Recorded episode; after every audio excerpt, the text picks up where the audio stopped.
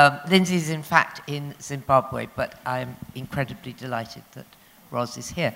We have got Lindsey's book for sale downstairs. Um, as Daisy said, Marie was a great friend of ours, and she came to lots of 5 by 15s before she was, before she was killed. And it's, uh, it's both moving and very wonderful for all her friends, many of whom are here, to have you having played her. So, how did it begin, Ros? How did you find Marie? How did the whole project start?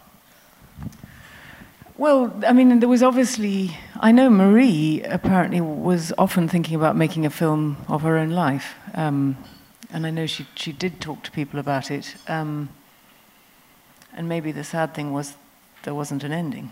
Um, and, uh, and I heard that some people were thinking about making a film about Marie, and I thought, well, this could be brilliant, but it could also be awful.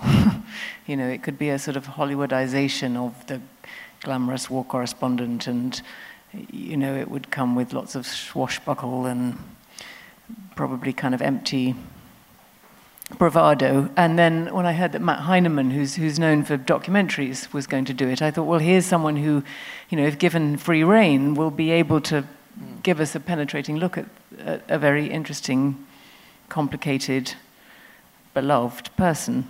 Um, and so I, I, tried to meet him to see if he wanted a collaborator. Um, because the only thing I really cared about was giving him a, an embodiment of Marie that meant that he could follow her as if he was making a documentary. Because I thought the ma- really amazing thing would be if, if Matt Heineman had made a documentary about Marie. Yes, so um, it does have a, a, very strong documentary element to it, doesn't it? I mean, you recreate a lot of war scenes. Yes, um, and and uh, you know, I was thinking, hearing William talk, I was thinking, gosh, everything that you're saying is so much about what Marie believed, which is sort of making something that feels very remote, very accessible. You know, she would, she had this uncanny ability to bring these conflicts that seemed to us very far away.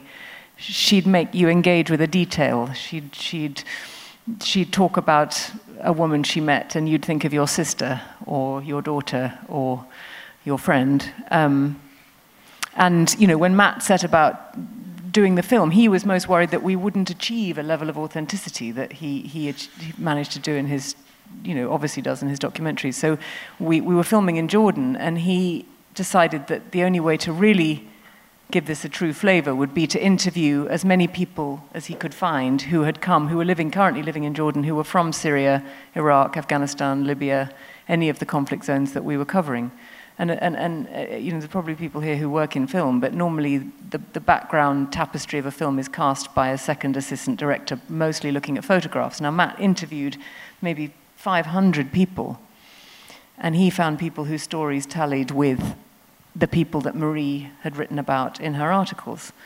So the film takes us to Syria, to Homs, where Marie lost her life. And, um, and Matt set me up in a room very similar to the one that Marie wrote a very stinging article about what she called the widow's basement, which is where women and children were sheltering when Homs was under siege.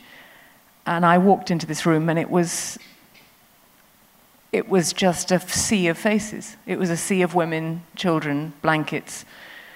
And Matt said, Okay, here is your room. He said, you, have got a translator, you can go where you want.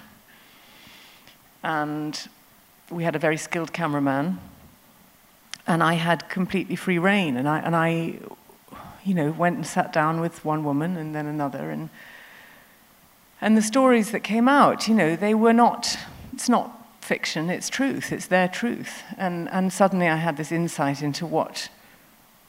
Marie did again and again and again. And of course, she wrote for a Sunday paper, so she had time to listen and to pay attention and to you know, get, get into people's souls. And this one woman, she told me that she was unable to breastfeed her child when she moved into the shelter because of the stress, and she could only feed this child sugar and water because her milk had dried up and there were no supplies. And I said, So what had happened? And she said, Well, her house was hit when a car bomb exploded outside it. And she'd fled with her three children. And she she, she, she turned around she had two of her daughters with her, and she turned around and one of the children was missing.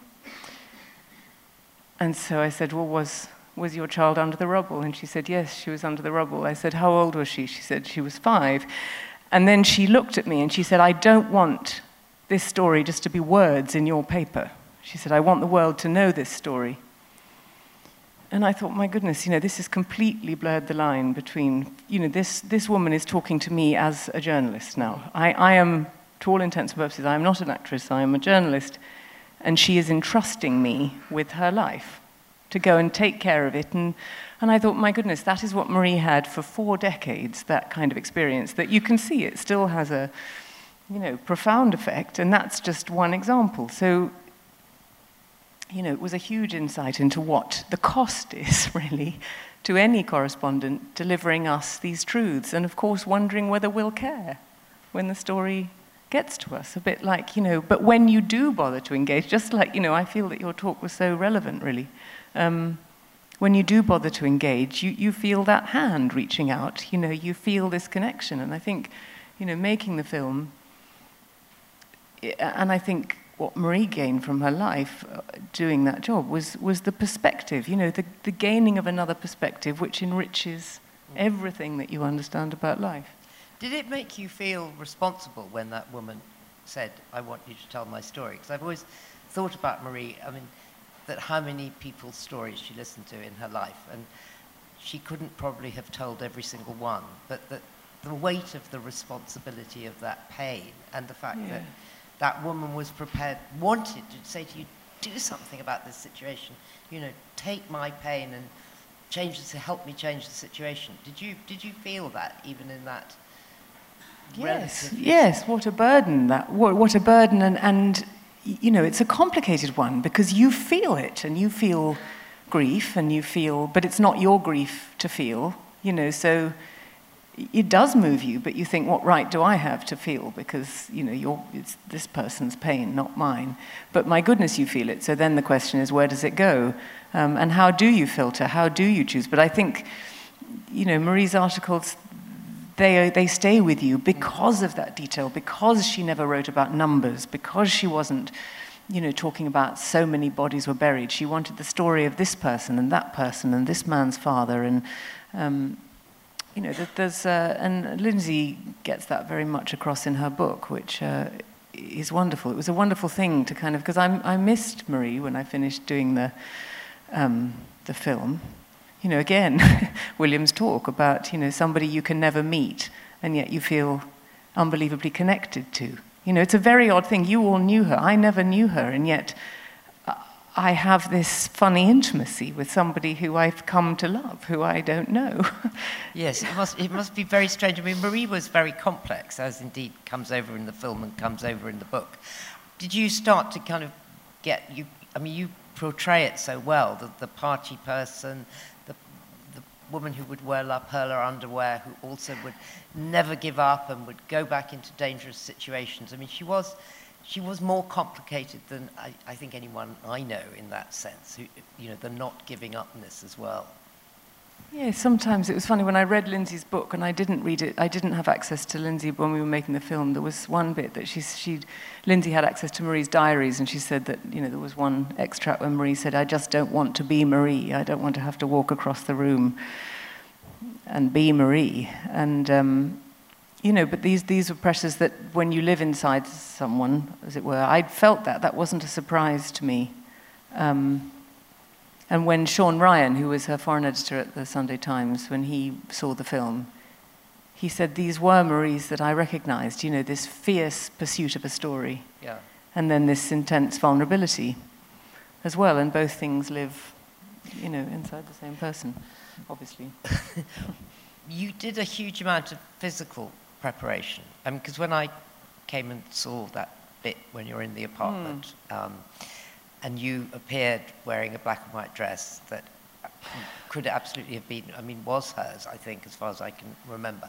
And I was quite far away from you, and I was so taken back. I mean, I just burst into tears and had to leave, but you were so like her. It was quite extraordinary. I mean, the hair, and, you, and I read somewhere, reading, reading an interview you'd given, that you lost a centimetre in height. Is that right, in the course of making the film? I mean, Yes, because Marie, again, this, this sort of pursuit of wanting to give Matthew a, a, a, figure that he could follow like a documentary, I knew that I had to be Marie, and she compelled me so much. I didn't want to, you know, harness this to my own thing and, and sort of get all Marie's characteristics, but sort of be me. I, I, I thought she was so charismatic mm. that I had to embody that. So that meant changing everything, changing my hair, changing my voice, learning to smoke, um, which is harder than you think, actually, to really do it with commitment, you know. No, the, um, the best note I got was you have to understand that everything is better with a cigarette. This conversation, this, this talk, this drink, this sound, everything is, is this car journey. Um, and I, and I started to leave the house, you know, keys, bags. And then I was driving my car and thought, okay, I've just got to smoke at every opportunity. And I sort of thought, well, I can do this and I can smoke and drive and this is all going terribly well. And then I ash out of the window and of course it all blows back in my face. And I think, okay, no, that's clearly not what smokers do. But, um, but then changing her physicality and uh, changing my own physicality uh, to try and get her walk. And, and she was this, such a combination of elegance and a very sort of odd body language, which, um, and I started, I wanted to, to, to, to, carry my shoulders because she had tremendous freedom, but tremendous tension too. Mm. And, I, and it felt like there was always this sort of rigidity around the back that was almost like you were primed for what might happen. And, and then I went to do a medical for my next film because they examine you quite intensely when they um, when you're going to do a film. And, and she measured me, the doctor, and wrote down my height, and I said, I don't think that's right. I said, I think I'm 173 centimeters, and you've written down 172. She said, Well, actually, you're 171 and a half, but I rounded it up. And I thought, my God, I've, I've actually lost a centimeter and a half in playing Marie, which is quite cool in a way that, you know, physical transformation can be real, um, but also quite alarming. Um, but it was a, it, it was, it was great. And I think these, you know, there were times on set where friends of Marie was, were, were there. You came, and, and Paul Conroy, who Jamie Dornan plays brilliantly in the film, which opens on the 1st of February, and it's called A Private War. Um, we're going to get to it. and uh, and um, Paul Conroy, actually, who was, who was the photographer who was with Marie when, when in Homs, he came out for a couple of days to sort of get us on our feet, and then he never left. Because I think what people don't realize is, is the level of authenticity that can be achieved by a film. And the fact that there are departments poring over photographs of these of, of, of people, of lives, of situations. So when Paul walked into the media center where he and Marie were based, you know, as Homs was under shell fire and the walls were crumbling, I mean, he, he kind of lost it, for want of a better word, because you know the mattresses were the same, the blankets were the same, the layout was the same, because the set designer had looked. And similarly, that dress that you mentioned was not Marie's. It was just that our costume designer had poured over photos. My mm-hmm. trailer was covered in pictures of Marie, and we willed that dress to come back to life, and he made it. He found fabric and reconstructed it. Paul has stood on this stage. He um, he came shortly after Marie was killed, and he was actually still in hospital, and we didn't realize when he accepted to come quite how sick he was. He probably unplugged all no, his wires no, and no, got himself. He came with the wires. he came actually with the antibiotic drip. Um, in hospital pajamas, and it did give you an incredible sort of sense of how dedicated he was. But was there anything that was very difficult to do about playing her? Was there anything where Paul, you felt um, I mean, like, for instance, the decision to go back into Homs, the fatal decision. Was there a part of you thinking, I mean, because I've always wondered, why did you go back? Hmm, that's an interesting question. Um, you know, was there a was there a loss of judgment at that point?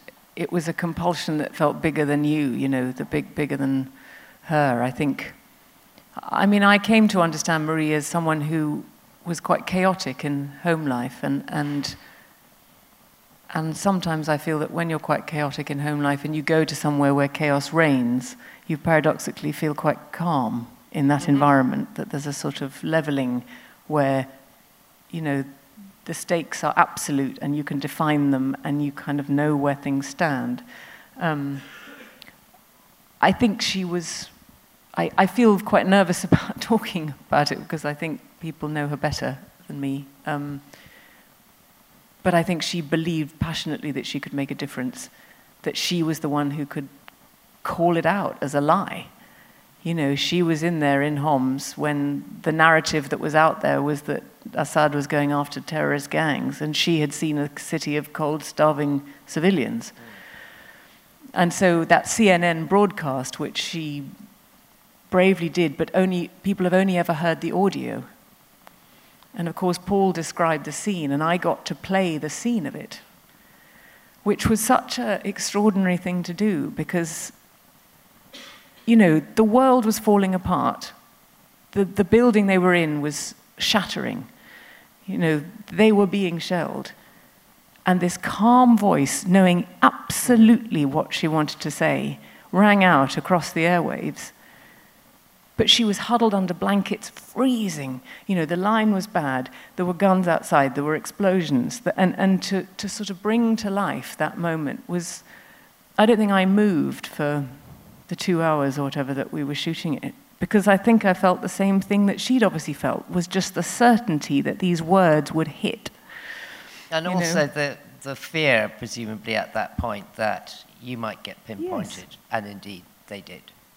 Yes, they did. And, and that was the, you know, I don't know how she felt when she finished that broadcast, but I know how I felt as her, which is, you know, you release that into the world and then and then you deflate. What, what next? What is mm. what comes next? You know you've done something good, but then it's not in your hands anymore. That's it's right. out there. Yes. And, and of course, I, I, have now actually had the privilege of meeting Marie's sister.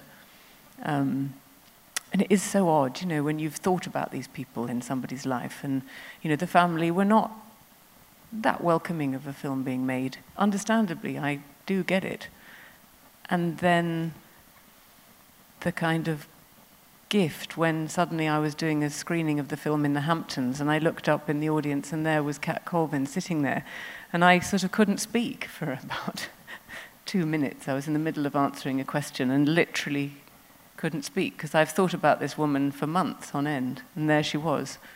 But now we've had the chance to um, really spend some time and, and she's actually bringing a, a, lawsuit against the Assad regime for the targeting, deliberate targeting of her sister, and there's evidence that Marie was followed um, from when she left Beirut.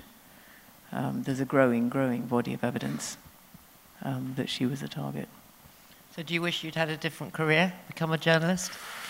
I wish I'd had her courage. I think that's the, um, you know, I think there's a lot of talk about the fearless war correspondent. I don't think Marie was fearless. I think the really beautiful thing about her is that she had tremendous fear and, um, and overcame it. I think that's the really, that's real courage in my book. Um, no, I think she had a calling. I think there were times in her life, like in East Timor, um, where she changed the course of history by, by her presence, by her words, by staying there. In East Timor, the, there was a UN compound and the situation was becoming untenable and the UN were going to evacuate. And, uh, and Marie, you know, all journalists were leaving, all personnel were leaving, and Marie stayed with three, two other women. And when her editor rang and said, you know, what do you mean you didn't get on the plane? She said, Well, if I stay, if I, don't, if I leave, then these people are condemned to certain death. And he was like, Well, who's with you? And she named the two other women who were with her. And he was like, What? He said, well, Where have all the men gone? She said, I guess they don't make men like they used to. It is a great line. No, it is a great line. We, we couldn't sadly use it because our film starts afterwards. But anyway, I've said it now, so. um, right, I think our time is almost up. But you're about to play another Marie, aren't you? Or you have done that? Yes, I went, I went uh, from playing Marie Colvin to playing Marie Curie, which was very strange that these two Maries came, came Both at the same time. Both extraordinary, yeah. Um, and I found out afterwards that the name Marie, there's obviously the religious there's Mary and Mother of God and all that, but there's, but there's, but there's a spirit of rebellion in the name Marie. Good. I think that's pretty good. Pretty good note to end on. okay, well, one, uh, for one night only on Wednesday, there's a Q&A and a screening, um, and tickets can be got, sorry? Oh, 4th of February, sorry, completely wrong date. Um, the tickets for Wednesday are sold out, aren't they, at the minute? But we've got Lindsey's book downstairs and also in it details about the charity that has been set up by Jane Wellesley and Lindsey and Lyse, um, which looks after women war correspondents who are sort of on their own, who don't have the big protection of a newspaper. Um, and we arrange mentors for them, and it's going incredibly well, but it always needs more donations. Anyway, there's these bookmarks that Jane has brought, and they're downstairs. And as is Lindsey's wonderful book. But please go and see the film, which opens on the 15th nationwide, yes? I, I thought it was yeah, the first. Anyway, does I, I know very little about these things. opens things. on the 15th nationwide. It's, um, it's pretty grueling and completely amazing, and Rosamund is so like Marie that for anyone who knew her, it will really leave you pretty breathless. Thank you very much.